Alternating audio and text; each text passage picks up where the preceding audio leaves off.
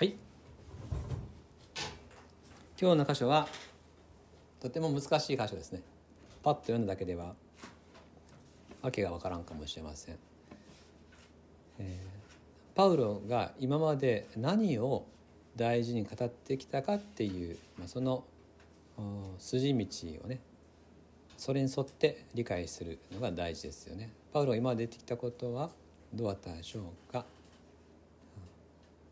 ギリシャの文化の中で育ってきたガラテアの人たち。彼らは立法を知らないんですね。でもイエス様の愛を知ってクリスチャンになりました。パウロはそれでいいんだよって。イエス様の救いをいただいて信じてもうそれでいいんだよと。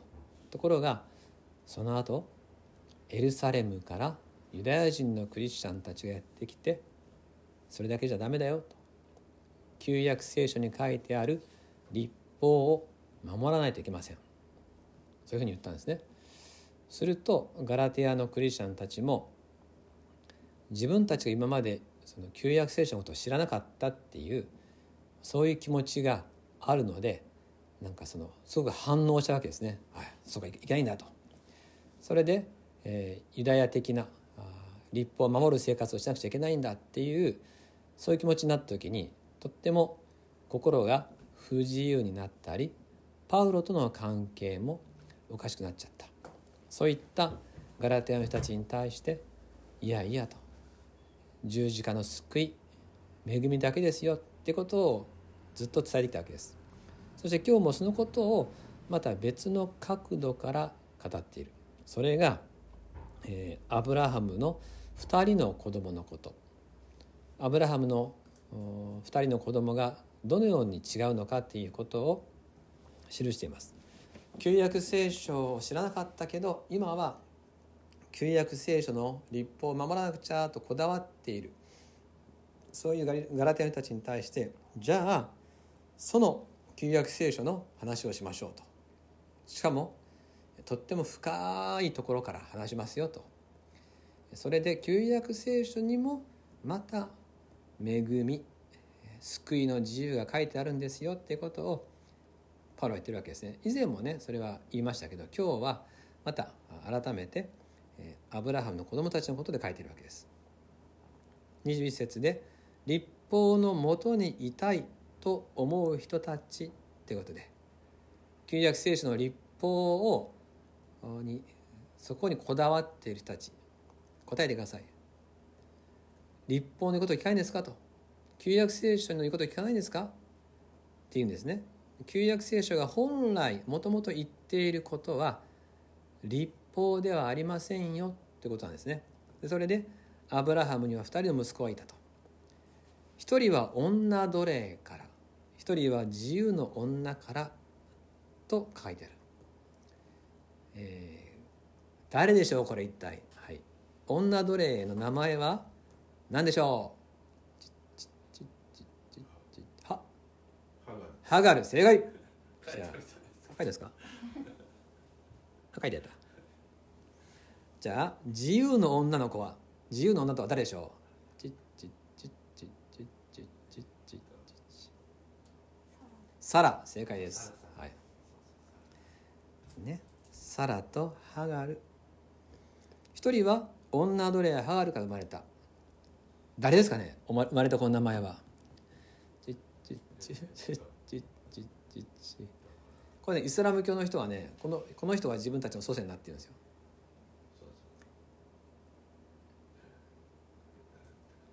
あじゃあ待ってじゃあサラから生まれたのは？イサク。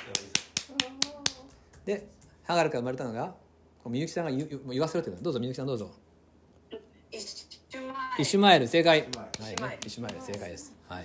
イシュマエル。はい。ね。はい。えー、イシュマエルとイサク。そしてイスラエル民族はこのイサクヤコブのそちらの方から生まれたわけでしょ。だからユダヤ人たちにとっては自分たちが、えー、このアブラハムイサクヤコブの子孫だっていうことが誇りだったわけですでパウロはこのイシュマエルとイサクっていうのを持ち出してここにね今話をしようとしている立法と福音のことを伝えようとしてるわけです。23節女奴隷の子は肉によって生まれたのに対し自由の女の子は約束によって生まれました」って書いてありますね。これどういうことかというともともと神様はアブラハムを選んであなたの子孫が星のように豊かなると言いました。ところがアブラハムも奥さんのサラももう年を取っていて今更子供がと思って信じきれない部分はあったんですね。でサラは子供が欲しいけど生まれないからということで女奴隷のハガルに子供を産ませたわけですよ。これが肉によってってことです。人間の計画。人間の頑張り。これが肉による子供。でそれは結果的には女奴隷の子供が肉によって生まれていくっていうその人間の努力のそういう血筋だよと。に対して結局その後一種前が生まれた後今度はさらに本当に子供を与えられるんですよね。約束通り。神様の恵み通りに子供生まれる。これが自由の女の子だよと。そういうふうにパウロはですね、えそこから自由と奴隷っていうことを語ろうとするわけです。でここには24節比喩的な意味がありますとこれはですね例えなんだよと深い聖書の理解の中でここには神様の例えがあるんだと言うんですね。で24節25節に書いてあることはちょっともうね短い言葉でとても難しいことが書かれてあるんですが、えー、ハガルは人間の努力で子供を産んだという意味で立法を表しているんだと言うんですね。でそれが24節にある「シナイ山から出ていて」っていうこの言葉です。シナイ山っていうのはモーセが実会をもらったところです。シナイ山つまり立法を表している。そして奴隷となる子を産むんだと。行いの子供たち行いで頑張る子たちなんだよとこれは。そして25節でこのハガルはアラビアにあるシナイザのことだけど立法を表すけど今のエルサレム当たると言うんですね。今のエルサレムっていうのはこれはユダヤ人なのでイシュマエルの家系じゃないんですよ。イサクの家系なんですよ。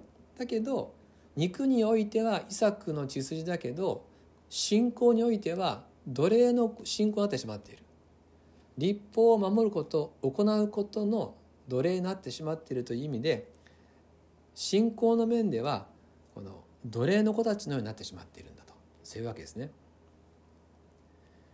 では約束を信じた者たちそれがユダヤ人であってもギリシア人であっても福音を信じた人は何かっていうとそれが26節の「しかし上にあるエルサレムは自由の女である」ということで上にあるエルサレムすなわち天の御国ですね。天の都のことを指している。約束を信じる信仰によって歩むならその人こそ天の御国に住む人であり自由な子供たちです。ということですね。このようにパウロはこのユダヤ教とか立法ってこだわっている人たちに対してじゃあ聖書はもともとどうだったかと。簡単に言えば努力で生まれたのか。それとも約束を信じる信仰で生まれたのか。どっちだったっけと。神様の子供たちは約束から生まれた自由の子たちでしょうと。ハガルの方じゃないでしょうってことを言いたいわけですね。そしてこの話のポイントは立法はまだなかったんですその時。アブラハムの時イサクの時にはまだ立法はないんですよ。なのに彼らはただ恵みを信じたことによって救われました。その神様の民に対して良い生き方を示すために立法を与えられましたがそれは救いの条件ではなく救いの条件は信仰です。この筋は旧約聖書から変わっていません。それをですねパウロは言いたいわけです。あなたたちが旧約旧約って言っていると。今までは旧約聖書を知らずにいたガラテヤの人たちユダヤの人たちが来て旧約旧約って言うから「おお旧約だ旧約だ」って言ってるけどじゃあ私が言います。本当に旧約聖書に掘り下げていくならばもともと聖書を教えている救いは恵みによる救いですと。イエス・キリストは何か新しいものを持ってきたわけじゃなくてもともと聖書にあった恵みの救いを私たちに取り戻させてくださったんだよとそういうふうに言うわけですね。今日の箇所は難しい箇所ですがパウロが言いたいことはとっても単純です。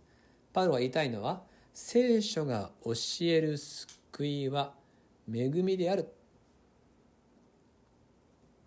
これをパウロは言いたいわけです人間の行いじゃなくて恵みなんだと。主の恵みを信じる信仰によって救われるのであって行いは救いの条件にはなりません。それはパウロ言いたいわけですね。でこれはガラテヤの人たちに語られていますが結構私たちにとってもとってもこれはですね大事なことなんですよ。と言いますのは私たちも旧約聖書のことはよく知らないまま救われたんですよ。ですよね。最初に聞いたのはイエス様の救いでしょ？で後から聖書のことが分かりました。それによって私たちのこの救いがだんだん確かになるとかねそういうことじゃないわけです最初にイエス様を信じた時に約束を信じた時でもすでに上にあるエルサレム神の国の住人になっているともうすでに自由を得てるんですよってことなんですね。後からそれが変えら整えられたことがあったとしても、えー、救いには何の関わりもないということです。これをパウロは言いたいわけですね。でちょっとあのここは余談になるんですけど創世記を読むとね確かにアブラハムやイサクやヤコブって結構失敗だらけじゃないですか。なんかちょっとこうえっ、とクリスチャン的に見るとですねどうなんかなみたいなあの罪も結構あの犯したりとか結構ブレたりしてると思うんですよ。随分なんか人間的だったりね、えー、この人本当にあの清い人なのかなと思うのがあるわけですよ。でも彼らはやっぱり信仰によって義と認められたわけですね。アブラハムはもともと偶像がいっぱいの町に住んでいてもともとは他の神様を信じたんですよそこから彼は引き出されましただからあのヤコブの時にヤコブが叔父のラバンのところから出る時に奥さんのラケルはおじさんのものなんか盗んでいくでしょ？その時に盗んだものってあれ偶像ですよね。テラフィムの像かなんか盗んでるわけで。そういう文化だったわけですよ。一夫多妻だし奴隷がいるし。だからえー、立法から見るといろんな問題あるものをまだまだ引きずってる中でだんだん整えられてたわけです。じゃあ彼らは救われなかった。そうじゃなくて彼らこそ信仰によって義と認められているわけです。でこれ何が大事かっていうとガラテアの人たちもそうなんですよ。ガラテアの人たちもガラテアの異教の文化の中で生まれ育ったのでいろんな古い習慣とかあのまだ整えられてる部分いっぱいあるわけですよ。でもそれと救いは関係ないわけです。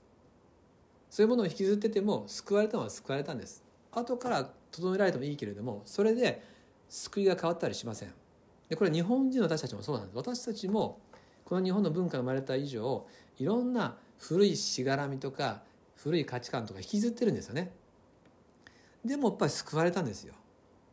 この救われたっていうことを譲るなっていうね。後からいろいろ分かってですねああじゃあ自分は救われてなかったのかなって思ったりするなと。パウロはそれをガラテヤ書で何回も何回も繰り返してるわけでしょ。イエス・キリストの十字架によって全ての罪が許された今私たちは自由なんです。アブラハムイサクヤコブの神を私の神と私たちは告白するべきです。さらに言えば天地の作り主である神様を私の神と告白して主イエスキリストによって救われた自由喜んで生きること。これを誰にも譲ってはならないということをパウロは言ってるわけです。その喜びをその自由を手放すなと。っていうことですね。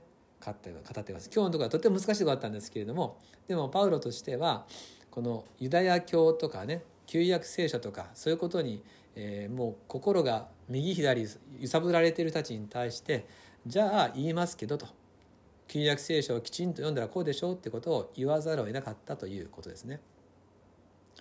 今日のパウロが繰り返すその言葉の中に自由ってあったわけでしょ？自由。私たちは本当にいろんな失敗弱さを持っていますがやっぱり今は自由にされてるんだってこと。宝刀息子が帰ってきた時に靴を履かせてもらったでしょ？罪許されてみんな主の前では自由になる。何にも縛られる必要はない。奴隷じゃないんだということを、えー、聖書ははっきりと繰り返しています。私たちもイエス様によって今神様を心からお父さんと呼べるんだということをご一緒に喜びたい。最後にヨハネの福音書の8章の言葉を読んで終わります。ヨハネ8章31節32節。ヨハネ8章31節。32節。何ページですかね？197ページ。ヨハネ8章31節32節。ではご一緒に見しましょう。3はい。イエスはご自分を信じたユダヤ人たちに言われた。あなた方は私の言葉にとどまるなら本当に私の弟子です。あなた方は真理を知り真理はあなた方を自由にします。お祈りします。天のお父様イエス様が私のために十字架にかかってくださり私のすべての罪を許してくださった。この大きな愛大きな許しの中にただ感謝しますとあなたの前に生きる。そのとっても分かりやすいしかもとっても大きな愛その中に生きることを聖書はまたイエス様は旧約も新約も合わせて私たちに語ってくれています。与えられた自由を感謝いたします。愛する教会の一人一人の上に今も恵みと平安がありますように。そしてどこかで自分の歩み今の姿勢生活の中にこれがダメなんだとこれが欠けてるんだという反省はあったとしても救われた喜びはいささかも傷がつくことがないように。主が命を懸けて愛しがさって救ってくださった恵み。その恵みのうちに私たちを今日も明日も歩ませてください。感謝を持って救い主イエスキリストの名によってお祈りします。アーメン。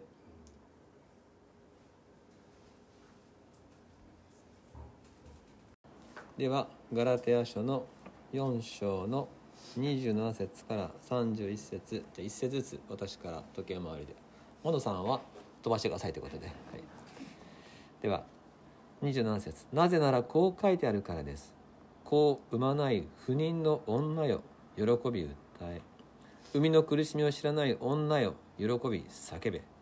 夫に捨てられた女の子供は夫のある女の子供よりも多いからだ。兄弟たちあなた方はイサクのように約束の子供です。けれどもあの時肉によって生まれたものが御霊によって生まれたものを迫害したように今もその通りになっています。しかし聖書は何と言っていますか？女奴隷とその子供を追い出してください。女奴隷の子供は決して自由の女の子供と共に相続すべきではないのです。こういうわけで兄弟たち私たちは女奴隷の子供ではなく自由の女の子供です。ありがとうございますまあ聖書を読もうかなと思った方がここだけ開いて読んでもねちんぷんかんぷん全くわからないところであると思いますけれども、まあ、ここまで来たその文脈ってのがあるのでやっぱり聖書っていうのは頭から読んでいかないと途中だけ読んでもまたわからないなと改めて思うような箇所ですがパウロがガラテアのクリスチャンたちにあなたたちが約束を信じた信仰で救われた。それが聖書の救いの道王道だよってことをずっと語ってきたわけですね。そして立法主義決まりを守って救われるんだという教えは邪道だよと。それは肉の行いの奴隷なんだよと。それを、えー、いやいやだって旧約聖書に立法が書いてあるじゃないかと。そういうふうに言う人たちに対してよく読んでごらん。旧約聖書ももともとアブラハムイサクヤコブは立法が与えられる前に信仰によって救われてるでしょ？これが土台ですよっていうことをパウロはこう旧約聖書の詳しいところを紐解きながら語ってきたわけで特に前回からのところはアブラハム最初のイスラエル民族最初の父アブラハムの妻サラから生まれた。それが自由の子供。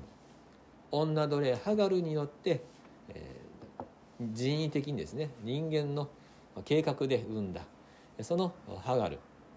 の子が奴隷の子。そういう血筋が明らかに違うでしょうっていうそういうですね。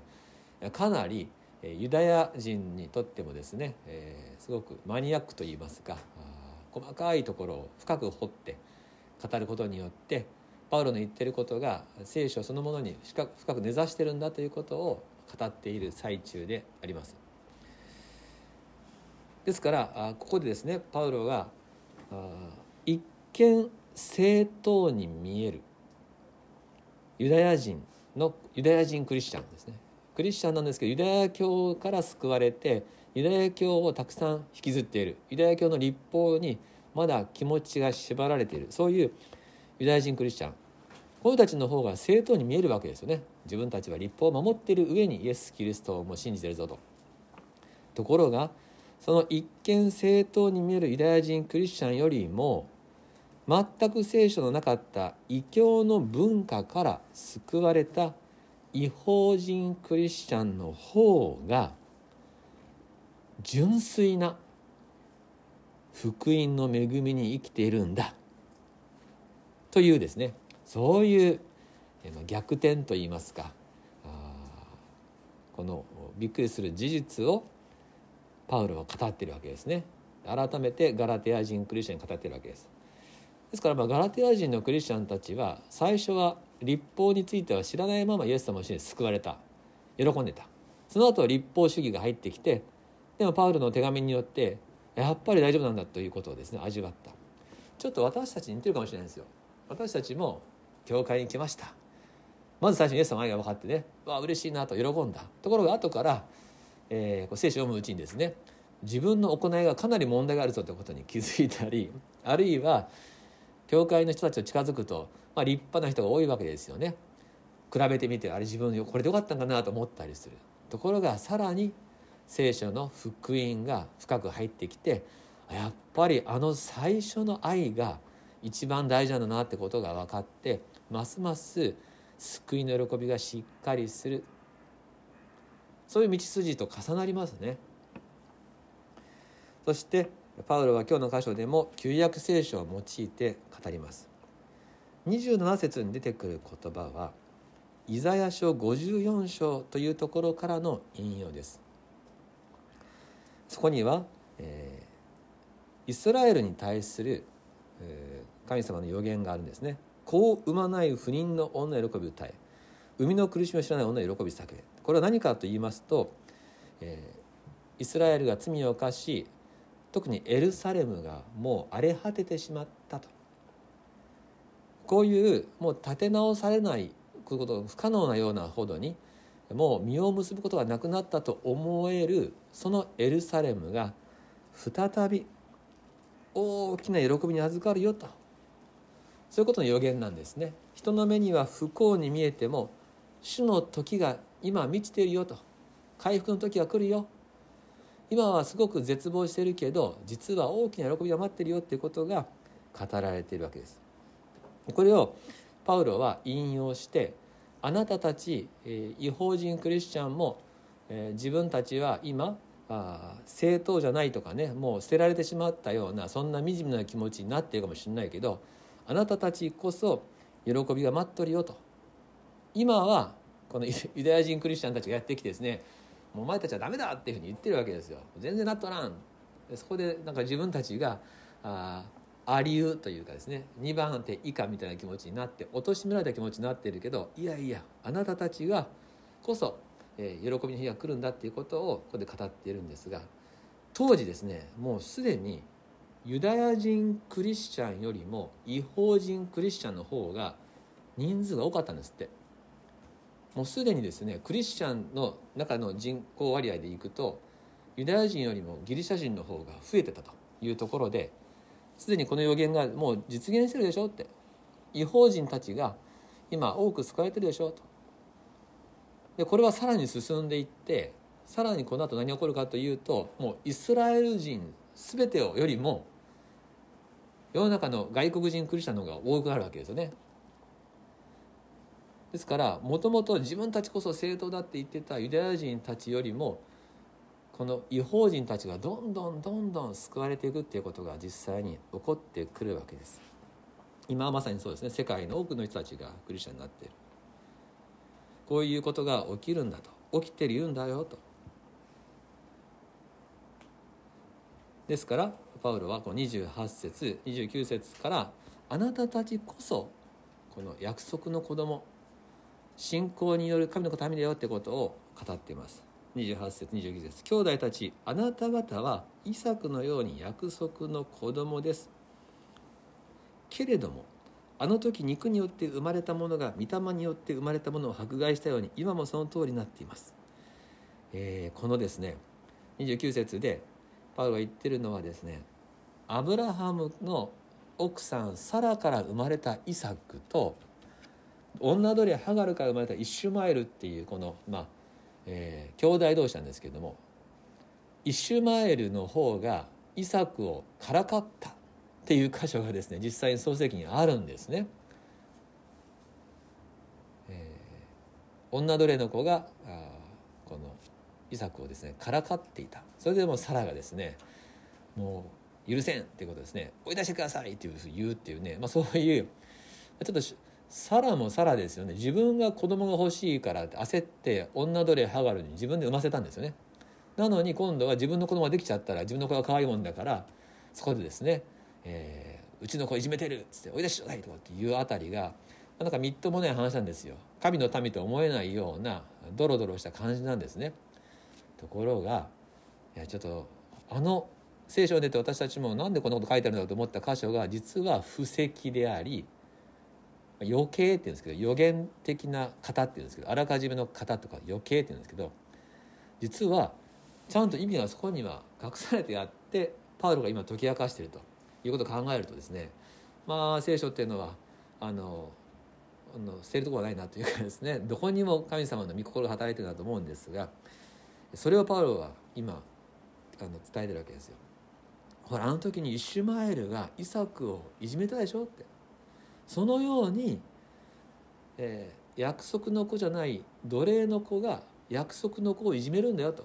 そういうことが起きるんだと、えー肉によって生まれたものが御霊によって生まれたものを迫害することが起きるんだっていうことですね。それがあの時に予言的に形として現れたでしょっていうわけですよ。ですからパウロがここで言いたいことはガラテのクリスチャンたちにだからもしね私たちこそ正当だという人たちがあなたたちを迫害しても驚かないようにってそれは今に始まったことじゃないんだとそういうふうに言うわけですね。私たちは行いじゃなくて十字架の恵みを信じる信仰によって神の子供とされました信仰による救いこれが神の義であり聖書が教える真実な救い。私たちはこの愛をいただく許しをいただくっていうことを信仰でいただきました。そのことを大いに喜んでいく生き方を与えられました。今日私たちはですね自分たちはただただ信仰によって救われたことを喜ぶのが本分なんだと。これが私たちの基本的な生活スタイルなんだってことをぜひ心に刻んでください。パウロはそれを繰り返し言ってますよ。あなたたちは自由の子なんだ。約束の子なんだよと。あなたたちの素行が悪いとかですね。この辺が立法に反してるとかこの一般女子から見てあなたたちはちょっとなっとらんとかいくら誰に何を言われようがキリストから最初にもらった救いの喜びを喜んで生きるんだと。これを奪われてはならないってことですね。言ってくれているわけです。そしてそうやって喜んで生きている時に時として立法的な人々から責められることがあるよと。否定されることがあるよと。型にはまっていないということで、えー、なじられることがありますよと。これは織り込み済みですからねって。そういうことがあったからといって自分は救われてないんじゃないかと疑ったりしなくてよいです。ということですね、えー、今日の箇所から心に留めておきたいところです。イシュマエルがイサクをからかったっていう何気ない記事にですねこういうメッセージの布石があったと、まあ、これはあの平川のですけど創世紀21章というところに書いてあることなんです。肉の生き方をする人たちが恵みの生き方をする人たちを非難することがある大事なことはイエス様に従っているかどうかイエス様と結びついているかどうかとこれでいいんですよこれはですねあの別にこうふてぶてしく生きるとかね傲慢に生きるってことじゃなくって逆にですね人から責められるたびに自分を疑っていたら私たちはあらぬ方向に流されていってしまうわけですよ。まあ、あのなんていうかある、えー、いろんな時代時代にいろんな流れがあって時代全体が間違うことってありますよね。もう社会全体の空気が間違っちゃうことありますね。えー、この間話をしたあの獣医さん、まあ、このウイルスとかの結構専門の方ですけど話をしてたら今は戦時中みたいだって言われたんですね何のことかっていうとワクチンが1年半でできるってことはありえないって今この非常事態の中でもう人類が全勢力を傾けてですね国家が総動員でやっててでも私たちもともとその人は製薬会社から獣医さんだったんですけど自分たちの感覚では1年半でワクチンが実施されることは通常の社会ではありえないって。でもそれが今なされてるっていうのはまさにもうあの戦争中と同じそれだけの手段が取られてると言ったんですけどもその中でその戦時中みたいだって言った言葉の中に連想したのがなんかこうえー、っとですねマスクをつけずにスーパーに行ってると非国民みたいに見られるっていうですね実際にですねあの換気をしながら礼拝をしてた教会にクレームが来たっていうんですね。そういうのを話を聞いてます。何やってるんだと。ちょっと皆さんがトゲトゲしてきていて、えー、乱すとですねこれを合理的じゃないんですよ。合理的じゃないことなんだけど時代全体の雰囲気に合わせないとやっていけなくなるような空気感もまたちょっと戦時中にですね似てるっていうことも連想いくかもしれません。実際の戦争中はもっとそれがハイパーなことだったわけでしょ。そういう時に時代全体の常識や価値観に支配されると一緒に間違っちゃうってことになるわけですよね。こういうことを人類は何回も繰り返してきました。ですからイエス様に従っていけばいいんですよっていうのはこれは必ずしも、えー、傲慢になるとかですね独善的なことじゃなくてやっぱり正しい生き方をするためには他のものは置いてイエス様を見ることが大事。パウロはガラタの人たちに対して2つのこと言ってるわけですね。もっと喜べということと同時に流されるなっていうことですね。2つのことをこうメッセージとして伝えてる。聖書がそれを教えてるでしょうと言ってるわけですね。そしてなんと、えー、このイシュマエルとイサクの出来事の時にサラが言った言葉もですね、えー、これも予言的意味があるんだということをこう30節言ってるわけです。しかし聖書は何と言ってますか？これサラの言葉なんですね。女奴隷とその子供を追い出してください。女奴隷の子供は決して自由の女の子供と共に相続すべきでないんです。本当にサラは言ったんですよ、えー創世記21章20節で女奴隷の子供を追い出してくださいと。このままであの子は後継ぎになってしまうっていうそういう方なんですけど。これも肉の努力を誇りとする生き方では命は相続できないと。永遠に命を相続してはならないっていうことをサラは、えー、あの言葉で表してるんだと。もちろんサラはあのこと考えないですよ。サラの頭の中にあることはもう女同士の争いかもしれないけどでも彼女は着せずして後々に立法と福音の中で福音を選ばなくちゃいけないということのある意味厳しさ。その筋道をあそこで語らされているんだというのがパウロがですね精霊によって解き明かしているところです。肉の努力では永遠の命は相続できない。私はここから連想するのは使徒の働きに出てくるある魔術師なんですけどその魔術師は人たちが精霊の技を行っているのを見た時にお金で買おうとしたんですね。いくらでも払うからくれと。そういうふうに言った魔術師。人の働きは8章に出てきます。あれに似てると思うんですね。人間の努力肉の行いで生きる人はお金で精霊が変えると思うのと似ているなと思うんですね。キリストの愛はそのようなものでは受け取ることができません。愛は愛として受け入れなくてはいけません。ですから私たちはイエス様から差し出された愛をただただ感謝して受け取ることです。そこに努力を混ぜてはいけないと。自分の行いを混ぜてはふさわしくないと。そこが奴隷の生き方と自由の生き方の分かれ道になる。改めて私たちの身の幸いを感謝しましょう。主が喜んで私たちに永遠の命をくださいます。必ずくださいます。ご一緒にこの約束を信じたっていうことを喜びたいと思うんですね。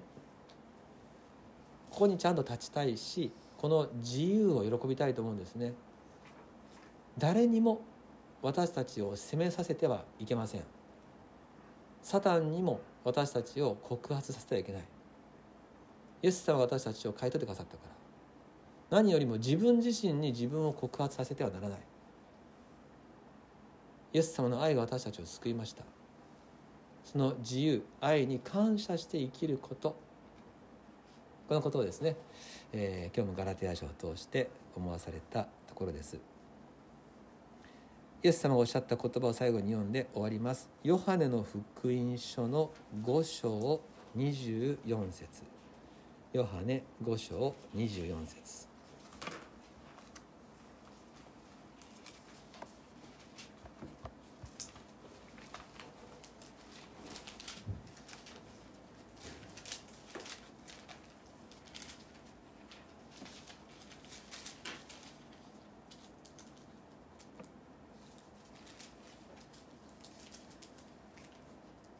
ご一緒にしましょうか。ヨハネ5章24節3はい。誠に誠にあなた方に言います。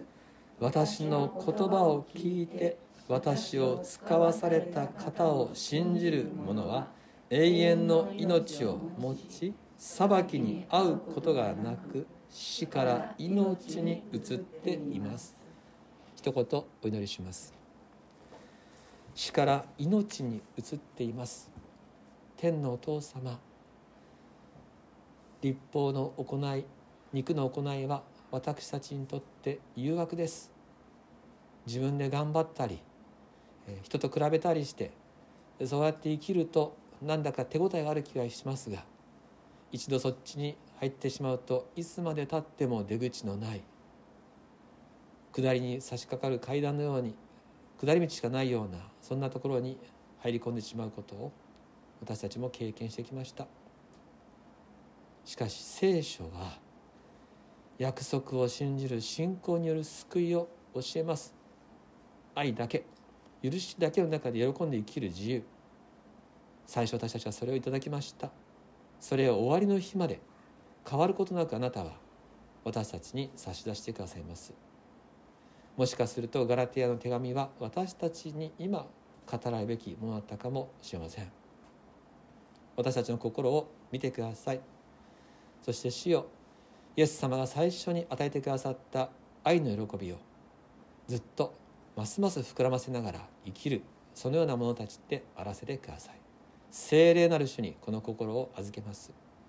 あなたの満たしによってあなたの取り扱いによって引き続き私たちのことをよろしくお願いいたします。自由の子供神の子供と呼んでくださって感謝いたします。月にイエスキリストの名によってお祈りいたします。アーメン